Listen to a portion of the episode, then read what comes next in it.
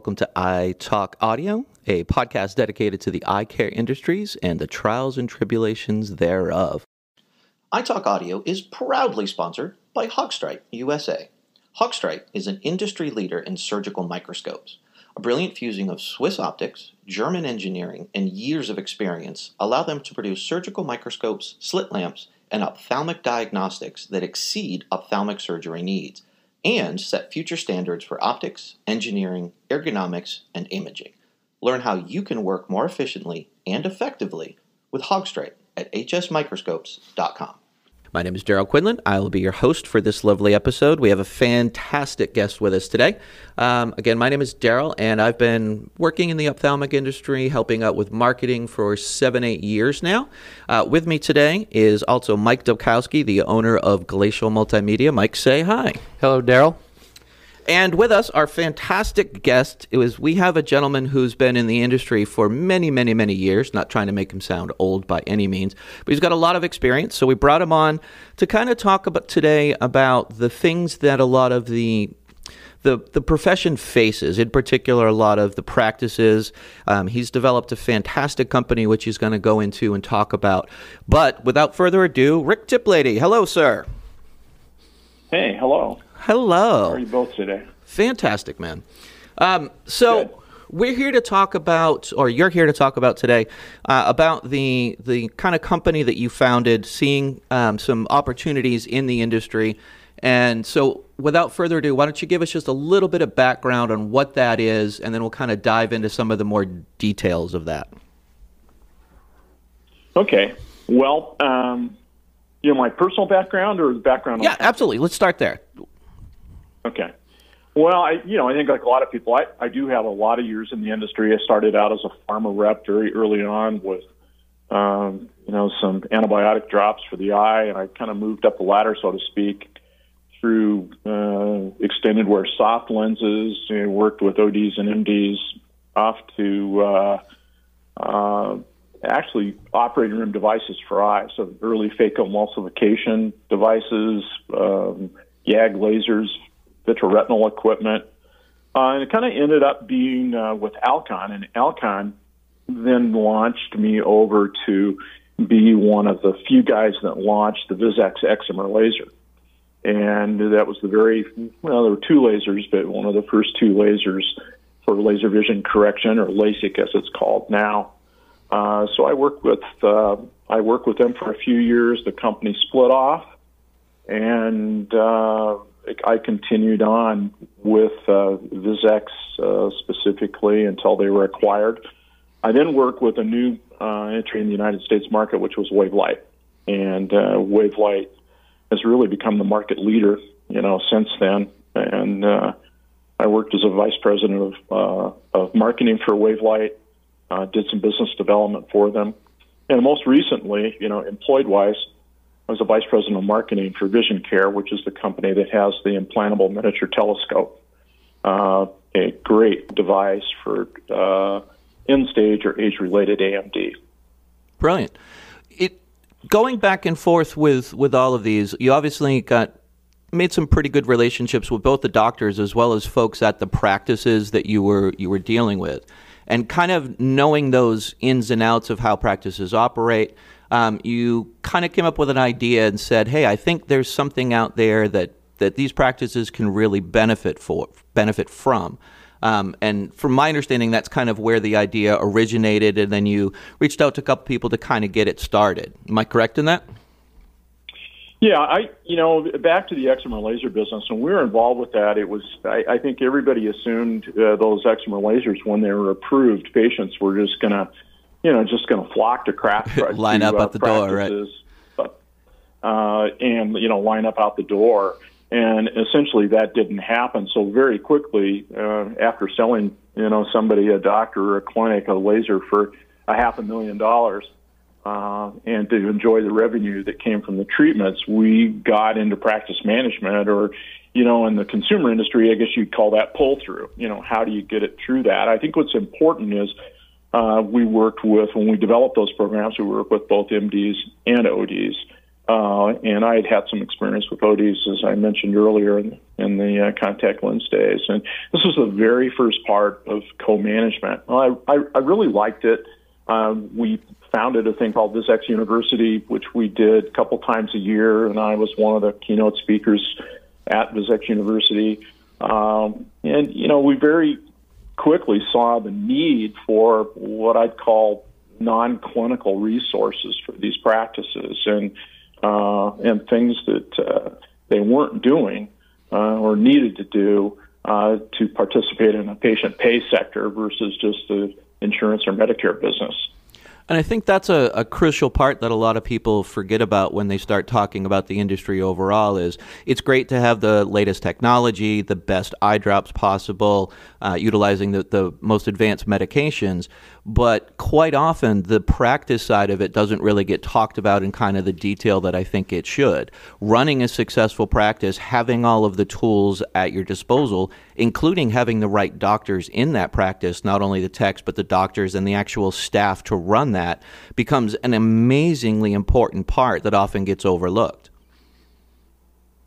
Yeah, I think you know if I was going to make a parallel, is you know, me kind of like a claims office for an insurance, you know, for an insurance, a car insurance company versus somebody that goes out and sells car insurance. You know, uh, they're really two different things, though they're involved in the same thing. Right. You know, and and in in an ophthalmology and optometry, we're very much used to, especially ophthalmology, is very much used to just you know waiting for the patients to come in and and say goodbye, and we'll bill your insurance for it. And all of a sudden, when they got into this this other self-pay sector, which I believe is going to continue to be there and is going to continue to increase with the changes in medicine that are that have been proposed, especially, will become you know even more important. So, Rick, tell us why or how did you come up with the concept for Eye Physicians Network after all these years of experience being in a lot of these practices, seeing how things functioned? Um, how did you put it all together? Well, the very it kind of started out with the with the idea of I, I thought about doing some recruitment of uh, ophthalmologists and optometrists.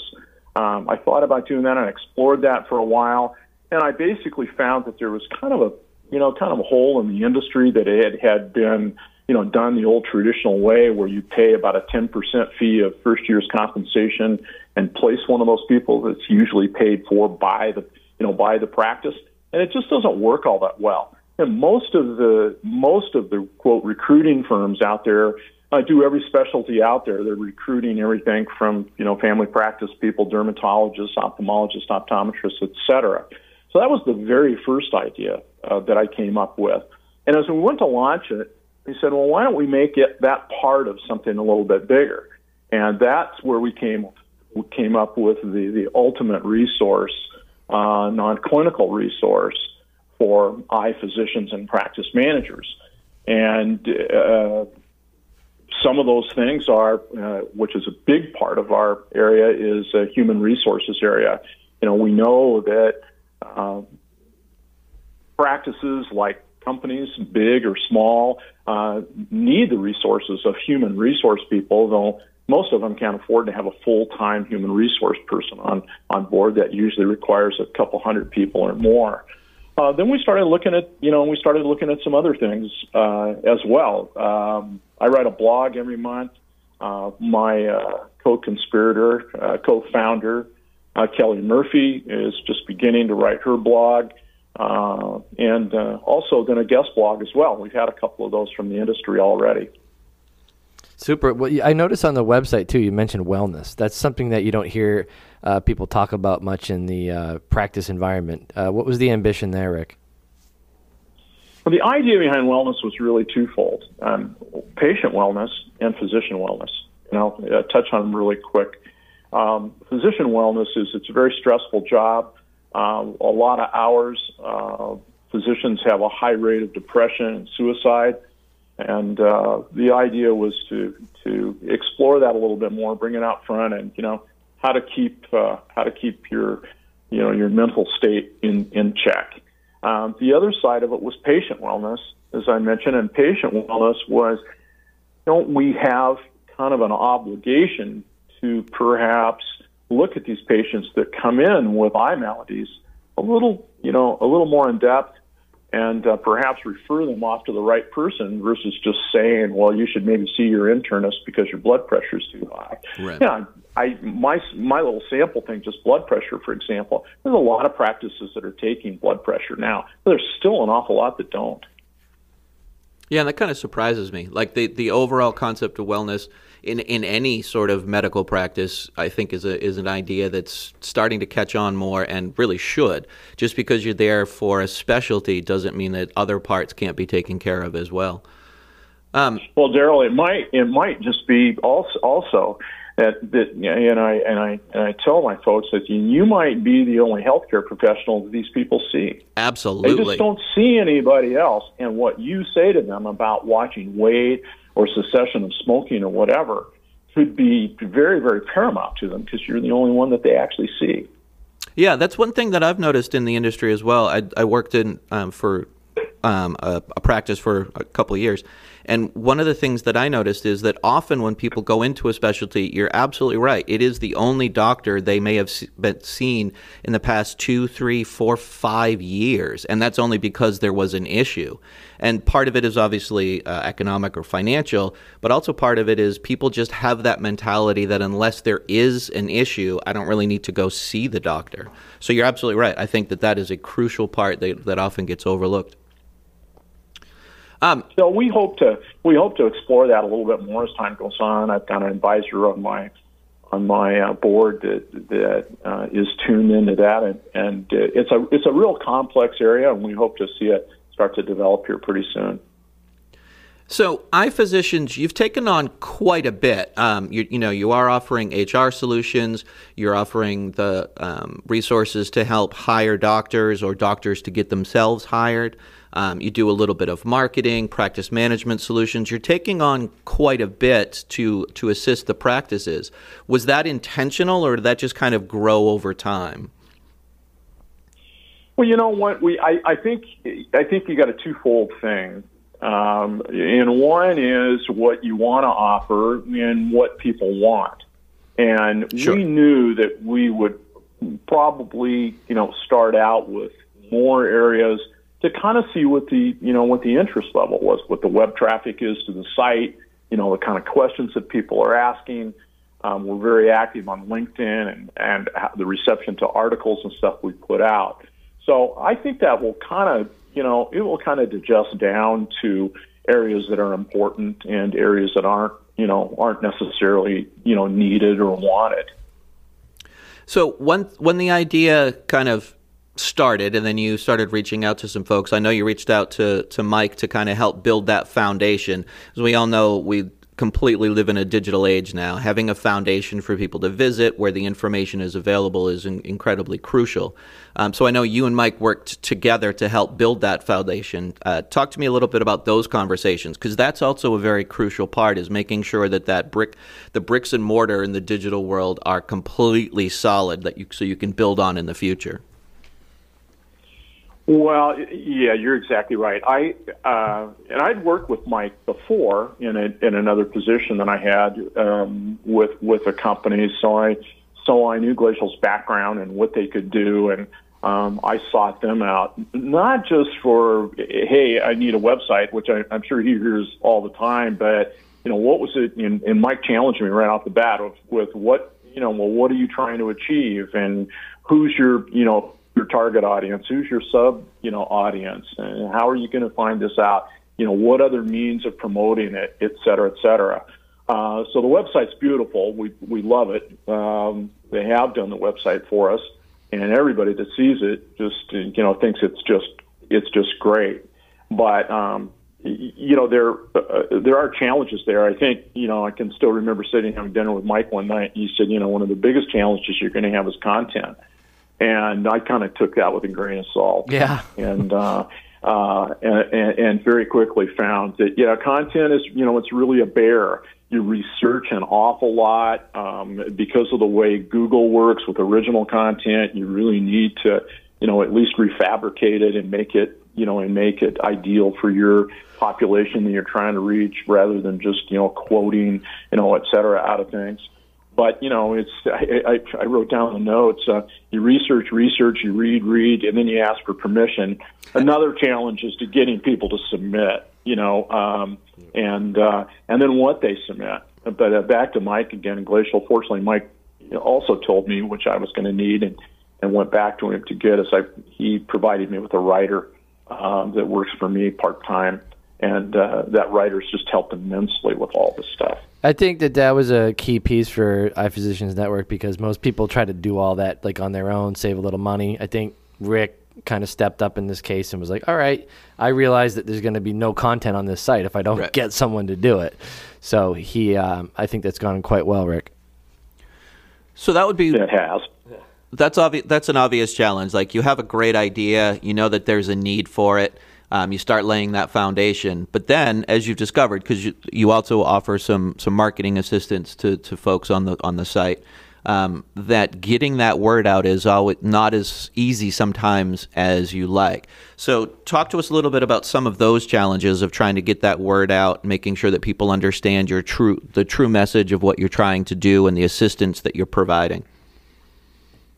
Well, you know, you're right. That's really a challenge. I mean, I, I you know, I love the quote that you know you build a business overnight. Um, sometimes overnight is 750 days. um, that it just takes a you know it just takes a long, long, long time. And certainly, the digital age helps, but then it's a it's a playground that um, you have to be you know precise and spend money on. Um, as far as the, you know the individual areas, one of the things that I wanted to do in the very beginning was was direct people to people who could get it done versus trying to be the all and get it done myself. And we've actually made even more corrections to that lately, especially with the HR area, for example. So what I, I like or what I want is like Mike recently wrote a blog. I want people then to be to be motivated by that blog or get their interest, you know, peaked and con and contact a good provider like Glacial, uh, for example, to get that done. I work with Christine Lapointe, who's known pretty well in the industry for practice management. Christine and I have worked together for a long, long, long time. And uh, again, the idea is to have the content there, create the interest via the blog or a podcast, and then you know, and then basically refer that business off to to her or other specialists uh, even in, you know, even I keep mentioning coming back to HR, which is a big part, but we obviously can't be the end all for all things that are required for HR. Right. It's not as if we can just be an HR, you know, division and it can, but uh, refers, you know, refer out to HR specialists. And I think at the end of the day, one of the things that I've always really enjoyed about the the industry is that at at its core, it really is an industry that is out to help people, not only the patients that are seen, but also the other, the other physicians, the other practices, the the industries that get built up around the industry. At its core, everybody just really wants to help and make everybody successful and succeed the best way that they can. Um, so as we kind of wind this down a little bit here, um, are, is there we'll obviously mention the website which is iphysiciansnetwork.com uh, all spelled out all put together. Um, and feel free to mention that again at the end. But is there anything that you've learned in the past couple years that you just kind of want to mention out there as a, as a final challenge or encouragement to people that might be listening? Well, for, I, you know, I, I would say I think it's a lot of work. It's probably a lot more work, um, and you're and you're tested with things that you that you haven't been before. I mean, even it seems like simple. Go down and open a bank account, and then you know they want to know if it's a business account, and once it's a business account, you want the ability to take credit cards. You know, you you want this protection, et cetera, and you can take almost everything we've been involved with, and it goes much much deeper. I think it's pretty re- rewarding. I I like writing. I like. Uh, like doing things like this, uh, et cetera. And, and see, and I and I really love the industry. Um, I've even done mission work in the industry, um, which we're going to do a little feature on as as uh, time goes by here. Uh, I was able to do four mission trips and see how iWorld works around uh, the world. In this particular case, it was a third world country, and meet foreign uh, physicians that were there, et cetera. Um, I think we have a little bit of a challenge. We're really some of the first people to combine MD and OD, and I knew I would get challenged with it. I call it iPhysician Network. I knew some people wouldn't be happy with that, but um, I got to the point I, I just thought that there's you know, there's so much need. Um, you know, most busy practices have both MDs and ODs and are looking for each one. Uh, so on our career board, for example, we have both MD, OD, and, and actually practice managers as well. And I think as time goes on, you'll see a transition there. and You might see a busy practice. I mean, you, see, you might see a successful, I'm sorry, you know, practice manager from an OD practice going to an MD practice, or you know, or vice versa. Right. But um, you know, as, as time goes on, I you know you mentioned you know I have a co-collaborator. It's Kelly Murphy that actually does my my HR area. I I met Kelly when we were uh, in junior high school, and then I lost contact with her for a long, long time. Um, she's been a wheel and big wheel in HR for a long time. Companies like Nike and Microsoft. And yeah, and we hope to we hope to actually get her on on this podcast uh, just to just to talk about the HR component at some point in the future. Yeah, so she's been a huge help in helping me, you know, kind of take on and overcome those obstacles. And so, I, I, yeah, maybe that's the last thing I'd say is it really helps to have somebody to partner with. Absolutely, uh, it, it really does. Just if nothing for sounding stuff off. Well, Rick, we cannot thank you enough for taking a little bit of your time today to sit down and talk with us about the good work that you're doing and just about the practices and the, the industry overall. So I do appreciate it. Okay, well, thanks very much. It's uh, it's been a pleasure. Hope we do it again sometime. Absolutely, we'll have you back on, and we'll uh, we'll talk about the mission work that you've been doing. Great, awesome. Thank you very much, and from all of us, have a great day. iTalk Audio is sponsored by Curious Conversations Marketing. Curious Conversations Marketing believes in the power of story.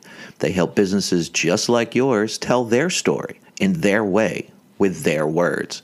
Curious Conversations uses the digital world to tell the story of your business. From the people to the product, let Curious Conversations assist you in telling the story of your business. Focused in the digital realm, from social media, reviews, and reputation management, an overall online presence, to creating, recording, and hosting podcasts just like this one. Learn more at CuriousConversationsMarketing.com.